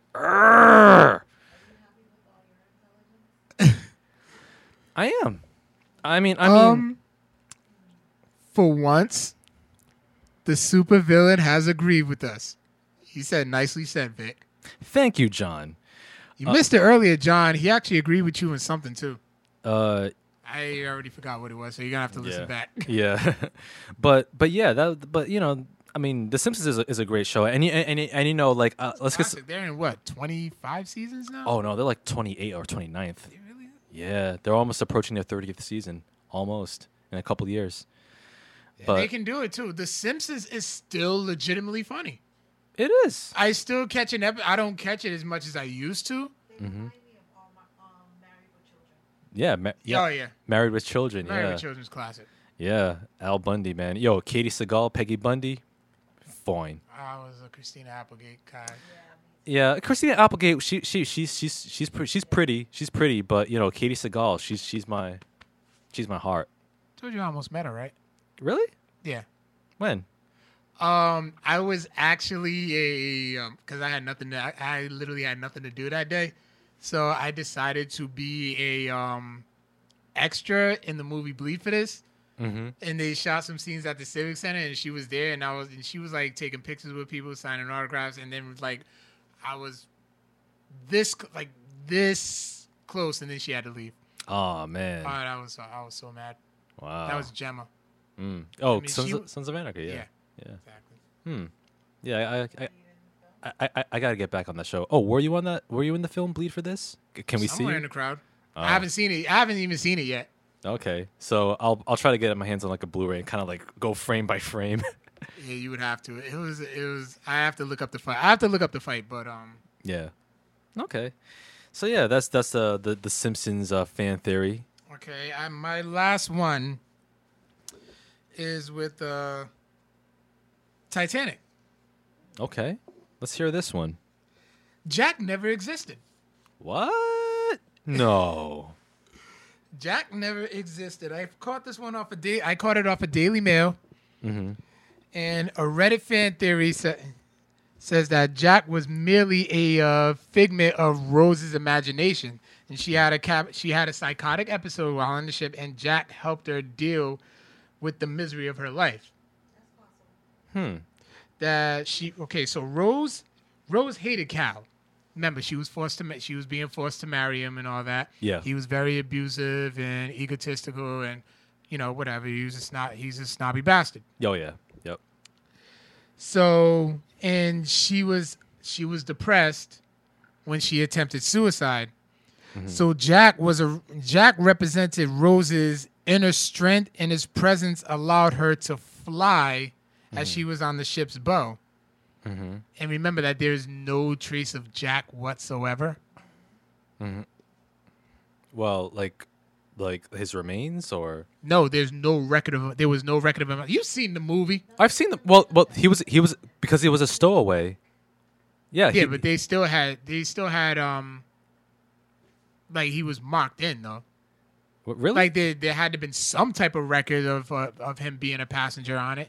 But then I but then again, as I mentioned on the show before, there's a story where I had a um I had a relative on the Titanic, my grandfather's aunt, I believe. mm-hmm. And there's really no record of her being there. She was um a maid for one of the rich families and she ended up dying on the ship. Mm. But um, yeah, there's really no records of her like being on the ship. We're ha- we're really having like a hard time finding like information on her. Oh wow. But um, Yeah. so, I mean, it could have been possible that he was real. It's just that there was just no record. Because remember, he was pretty much a hobo, Yeah. just traveling. Mm-hmm. Yeah, I mean, I, I, I- think I, I don't think that that theory quite holds holds up because like because obviously other people did see him like Right. like Cal like his his, his mom. yeah, that's what I, him, that's yeah. what I was guessing too. But maybe just the whole thing was just the whole situation itself was just an ima- just a figment of um Rose's imagination.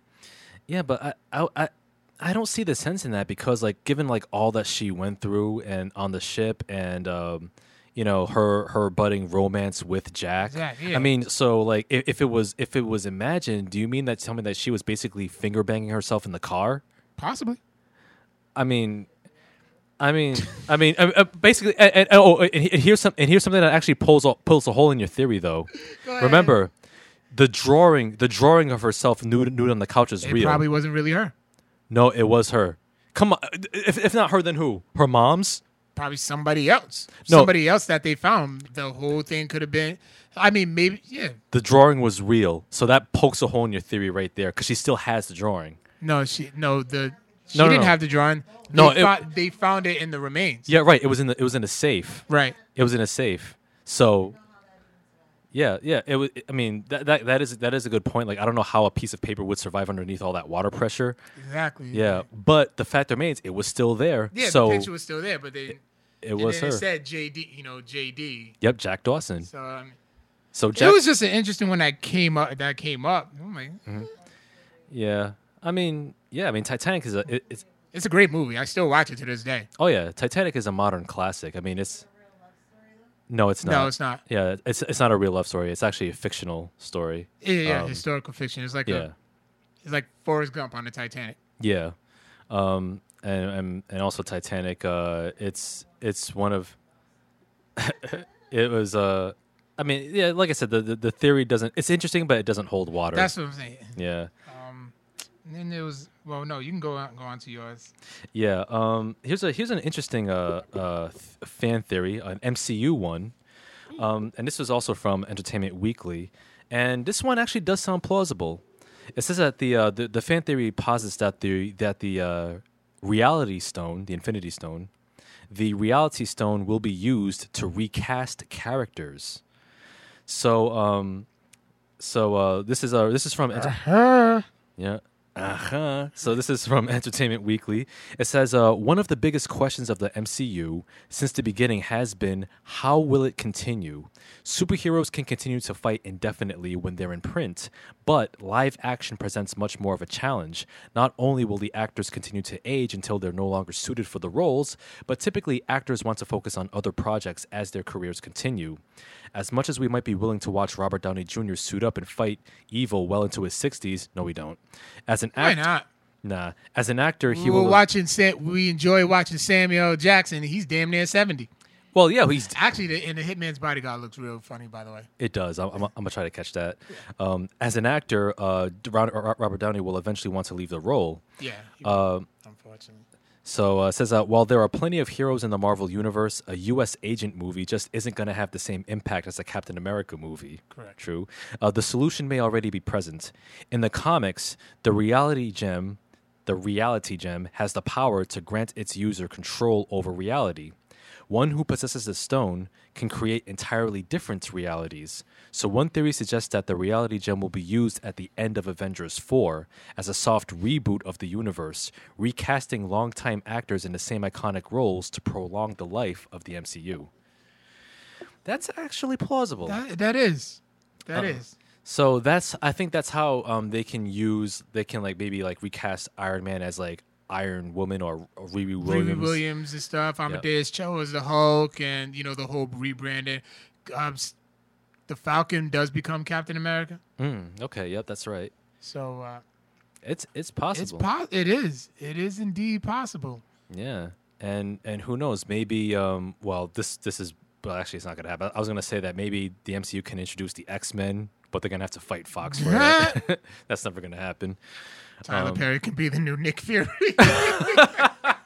Oh my god. Good one, John. John Aponic. Yo, Tyler Perry as a new Nick Fury. You know, I would actually go to. I would pay good money to see that. As mu- as much as I mean, you know what? Here's the thing about Tyler Perry though, Oh, here we go. and and, and no, no. Here's the thing. I mean, uh, as much as I dislike the Madea character, I actually like Tyler Perry as as a as an as an actor and as a businessman. I think that Tyler Perry he he does have he does have potential to to stretch out when if as long as he's not writing and directing his own material because he's terrible at those things. But one of the, I think one of the one of the more interesting projects projects that I heard that he's involved in is that Tyler Perry is to be is to be portraying uh, Oscar Micheaux. And Oscar Micheaux was actually the first black Hollywood director in the 20s. And so I think that I think that would be excellent casting. I think it would be very intriguing. So if Tyler Perry can, you know, take those kind of roles, kind of step out of his Madea lane, which should be shut the fuck down. Um, you. Uh, Madea's got to die sometime. I hope so. Terminal cancer all the way. But um, I but you you know, I I, I, I would I would really like to see Tyler Perry take you know more different roles that kind of stretch his craft, stretch his acting craft. You know, Yeah. What's the? Well, he's done like other movies besides just Madea. Like, Yeah, he did Gone Girl. Uh, Alex Cross, I heard was. eh. eh, um, what was it? A Family That Preys was good. Eh. Did, have you seen it? No, I haven't seen it. No, you're just already shut down. Yeah, good, good deeds. Um, Is it good deeds or Mr. Deeds? Good Deeds. Good Mr. Deeds. Deeds was Adam Sandler. Yeah. And, oh, Mr. Adam said That movie's hilarious. Um, he also did Gone Girl. Gone Girl. Yeah, Ben he, yeah, with Ben Affleck. He did that. Yeah, he played the uh, the the s- sort of shady lawyer type publicist for Ben Affleck's character. How you spell Oscar Uh? Michelle, uh, M I C. H E A U X. Wait. M I C. H H E A U. X. Okay. Yep. Oh, Yeah. French name. Okay. Yeah. So, um, but yeah, uh, Tyler Perry as Nick as a new Nick Fury, I'd pay good money to see that for sure. yeah. Um, okay, now here's a ho- oh my god, the most ridiculous one I came across. Okay. You wouldn't even want to believe what it's for. All right. What's up? The Fresh Prince of Bel Air. Okay. What's what's what's the fan theory for It- this? oh, one? it's so stupid. It's so stupid. I can't believe somebody even actually like took this. I like Google image. It was a Google image. Mm-hmm. So, Will actually died in the fl- in the fight on the basketball court in West Philly. What? What? The taxi driver is actually God who drives a rare cab. He takes Will to heaven where he works out all his damn it. He works on all his issues with his wealthy aunt and uncle. Will only sees his mother and father on special occasions because that's when they come to visit his grave. But that, that's a that that theory's dumb as fuck, man. I I can literally post it on the Instagram. Well, you pop, eh, you can zoom in on Instagram now. I Wow. can literally post it on the social medias and show everybody how ridiculous that was. Wow, that that is a ridiculous theory. That I mean, that sounds that sounds just as dumb as uh the Grease fan theory I heard. Have you ever seen the movie Grease? I wa- I watch it when I'm at work because my my residents enjoy it. Oh, Gre- Grease. So- Oh, Gre- oh yeah, Gre- Grease is an awesome. Oh yeah, Okay, all right. Simmer- yeah. I Uh, need to fan her down. Yeah, Grease is an awesome musical if you haven't seen it. Uh, John Travolta, Olivia Newton-John. Um, apparently, um, a big fan th- a fan theory that I came across, which is so stupid, it's it, it just beggars belief, is that uh, Olivia Newton-John's character Sandy, she actually died at the beginning of Grease. So apparently, um, the, the the fan theory states that um, uh, uh, where where towards towards the end of the movie, well, towards the end of the movie, Grease, uh, John Travolta and uh, uh, Sandy, they kind of fly off in this red convertible. You know, if they fly off in the sky, so it's kind of like a fantastical ending. Yeah. Apparently, the, the, the, the fan theory suggests that the, that the ending is actually a hallucination that she's actually experiencing as her as her brain is deprived of oxygen as she's dying. So so like Huh? so like apparently like um like the like the whole like the whole movie um was like it was like during a song uh, summer nights which is one of the main uh, big uh, da- dance numbers. Um basically danny danny Ch- john, john travolta's character and sandy they, re- they recount how they first met. Um, and they started a whole summer fling and all this. And um and the line in the song that reads i saved her life she nearly drowned suggests that sandy actually did drown and the whole movie is just a whole elaborate fantasy you know which is like a so, sort of like her hallucination on her way to the afterlife. She's imagining all these dance numbers. It's it's fucking dumb. Oh my god, it's, it's dumber than grease 2 and grease 2 was stupid. I wouldn't know. yeah. Grease is the word child. I got an, I got another one that's pretty ridiculous for you. all right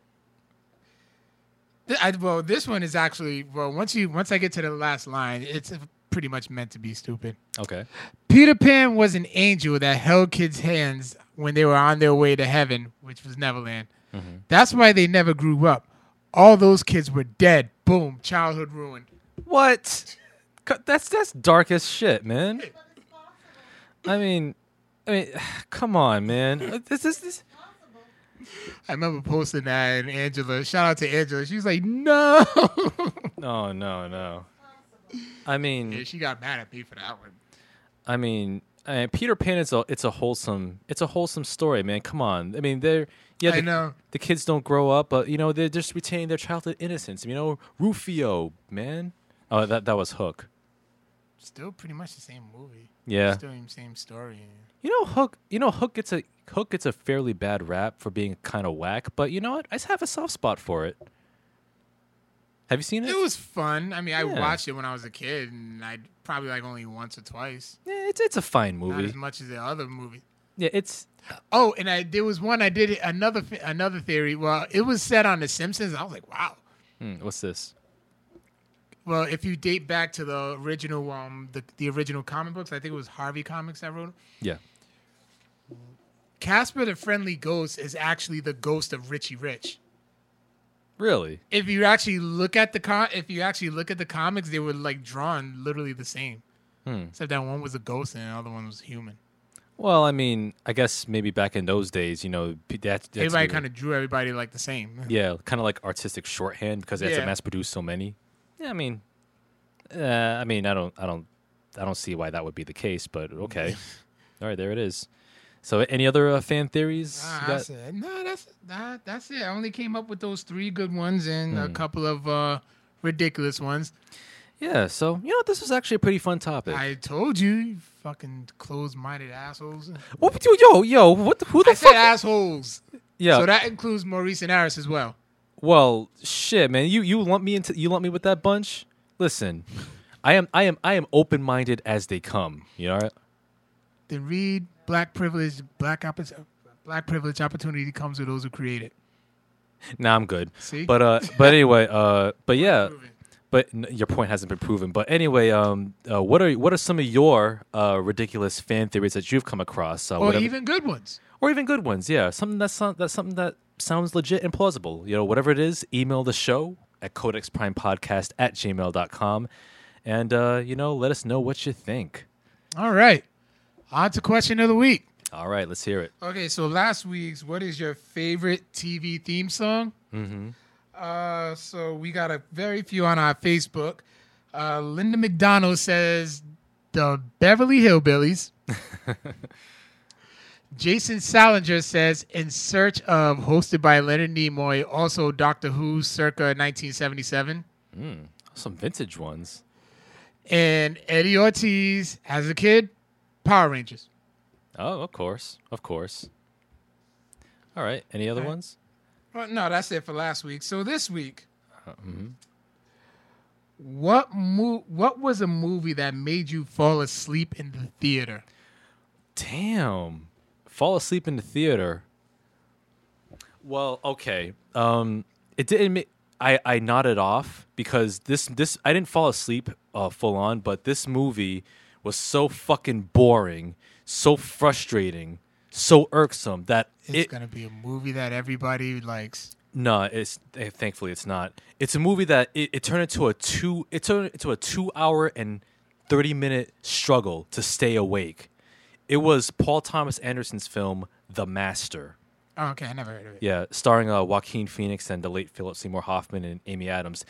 This I listen. I I, I I love Paul Thomas Anderson as a director. Like there there will be blood with Daniel Day Lewis is an absolute masterpiece. Uh, Boogie Nights, Magnolia, Punch Drunk Love, Adam Sandler's best film. Um, and also his first film, uh, Hard Eight, Paul Thomas Anderson's debut. The Master was boring as fuck. Jesus Christ! You, th- this movie, this movie was supposed to be like a, a like a whole inspired by like Scientology. Like like like uh, Joaquin Phoenix plays this guy who huffs paint thinner and he chronically masturbates, and then he runs into um, Philip Seymour Hoffman's character, who's like this cult leader, who's who's who's like a, supposed like this quasi um, uh, uh, riff of L. Ron Hubbard who was the founder of Scientology, and the whole and the whole religion is called the Cause, and the whole movie is like like it has a really interesting premise of like just how deep will Joaquin Phoenix's character fall into the cause, but the whole movie how it unfolds, man, it, it unfolds in such an in such a in such a shitty obtuse manner that it, it's a film that is, is is so in love with itself. It's so in love with itself that it doesn't it, it doesn't bother to, bother to be coherent. It doesn't bother to make any fucking sense. There's a there's there's one goddamn scene in the goddamn movie where all these all these fat fat you know old men and women are dancing naked butt ass naked to some to some old 40s or 50s record Tell him why you mad, Vic. and and then and then you have scenes where Joaquin Phoenix is beating, beating off on the beach huffing paint thinner and then Sounds like a good time. it's it's and then, and then you have one scene where Amy Adams is beating off Philip Seymour Hoffman in the bathroom That's a good. That's a hell of a time. This movie's this this the, the you know what fuck the master the, the the master is such a fucking come down from there will be blood and you know what I and, and you know what I, I from what i hear his his paul thomas anderson's film after that incoherent incoherent vice or rather inherent vice isn't much better so i'm hoping and i and and, and, and i am even praying i'm not a religious man but i'm even praying You're doing that a lot lately. that I know, I'm just a figure of speech. I'm hoping and wishing that Paul Thomas Anderson's next film, which comes out this year, Phantom Thread, which is Daniel Day Lewis's final feature, I hope that it's a ret- that it's going to be a return to form of the Paul Thomas Anderson that I know and like because his last two films, or, or rather his last film that I've seen, The Master, is fucking trash, man. Fucking boring as shit. I almost fell asleep in the theater, and you know what? When once once that movie ended, there was an elder, elderly couple sitting in front of me, and um and the, the husband turned to his wife, like, "Hey, what did you think of the film?" When the once the credits rolled, and the and the old woman was like, "Well, that movie fucking sucked." I love it when old folks cuss. Yeah, and I was like, "You said it, sister." And then like when I walked outside the the the, the, the auditorium, I saw the, the the husband. He was standing in front of the bathroom. I guess he was waiting on his wife. He looked at me, and I looked at him, and we exchanged a look. He was like, he was like, "What the hell was that shit?" And I'm like, "You said it. You said it, sir. I I wish I had the answers." So yeah, the master. Fuck that movie. Okay. Well, mine's uh Ben Affleck's Daredevil. Really? It bored you that much? Oh yeah. Yes. Luckily, I was working at a movie theater at the time, so I got to see it for free. Okay, yeah, good for you. And uh y'all gonna be y'all about to be mad at me for this one. Okay. Finding Nemo. Go, get the. F- okay, Jen said Deadpool. She fell asleep on Deadpool. you didn't say that. I, I said Finding Nemo. Tell me you did not just say that. I did. You fell asleep on motherfucking I Finding I fell Nemo. asleep with Finding Nemo. Yo, get the fuck out of here. Listen, Finding Nemo is a Pixar masterpiece. It is a classic. That film, I just- that film is so good. I don't hate the movie. I just fell asleep on it when I went to go see it. Well, when I watched it. okay, so Wait, no, I didn't see that one in the theater, so I, that didn't count. Okay, but I so- did- but whenever I do, whenever I did watch it with like my little cousins or whatever, I would fall asleep on it. Okay, so you fell asleep It because was, you a were. na- it was a nap time movie. it's not a nap time movie. It's a For legit. them. It's They a legit. it on just so can. Yo, you, actually take a yo, you, yo, you need to sit your ass down and watch Finding Nemo because that movie is the shit. I eventually did. You watched the whole movie. Yes. What did you think of the movie? It was nice. Okay, good. Because I'm about to say, because if you said, if you sitting here talking about, oh, I fell asleep on Finding Nemo because I was so bored by it. Oh, no, I wasn't that bored, talking, I'm just saying. I remember falling asleep and finding Nemo. oh, talking fish. Who does that? Let me tell you something right now, man. It would, it would Dude, I grew up loving the Ninja Turtles. You think I would be pissed off with talking fish? yo, listen, man. It it- yo, I, I would, yo, it, it would have been a problem up in here, yo, son. No, it wouldn't. Real talk, man. Yo, you, yo, you, you cannot dump on Finding Nemo, son. And Finding Dory, yo, that's what's up too. But Finding Nemo was a better film. Yeah, but you cried. I didn't cry at Finding You Dory. You said you cried at finding Dory. I teared up a little bit. I teared up just a little bit. was. I couldn't help it. Yo, there was a whole row of dudes. There was a whole row of dudes behind me watching Finding Nemo. They were tearing up too. So yo, that movie hits you in the feels. Sure. I ain't soft, man. Any well, well, our question of the week will be on our Insta in our, on our Instagram and the rest of our social media, so you can hit us up and let us know. Let us know what movie did you go? Did you fall asleep at the movie theater? Yeah. All right. Yeah, so uh, let us know. Let us know how, how wrong Carl is at Codex Prime Podcast at gmail.com. Uh, where they can where can the good people find us? Everywhere. Everywhere. That's uh, SoundCloud, iTunes. YouTube, YouTube. Google Play, Yes. Facebook, Instagram, Twitter. Actually, Victor's gonna be Twitter. He's gonna be on Twitter like a motherfucker this weekend. Yes, uh, this weekend is SummerSlam weekend. So next Tuesday, we're going to be talking about breaking down SummerSlam and NXT Takeover Brooklyn 3. So I'm going to be live tweeting both shows. And uh, next week, we're going to be talking about uh, SummerSlam and NXT. Get some wrestling talk in. Breaking that down. Yeah, man. So uh, yeah, so be sure to join us on join me on the on the live Twitter streams thingy. and catch me on the uh damn I already forgot the name of the on the Grio app where I'll right. be having some discussions about I don't know whatever comes to whatever comes to mind. I'll probably do that like at least once once or twice a week, whatever pops up, and I would like to hear what y'all think. So download the Grio app, iPhone users. Yeah, iPhone users because y'all think y'all better than us. No, you're not. But anyway, Sorry, uh, you got the app first. yeah, whatever. But you, uh, you guys had Jay Z's Magna Carta first. we did Yeah, for Android. yeah. Uh, Samsung users. Oh wow. Okay. Well. All right. Well, I guess tit for tat. But uh, but yeah. Um, that's about it. Uh, thank you for tuning in on Facebook Live and uh, SoundCloud. If you're listening to us later, we will catch you on the flip next week. Peace out, nerds. Later.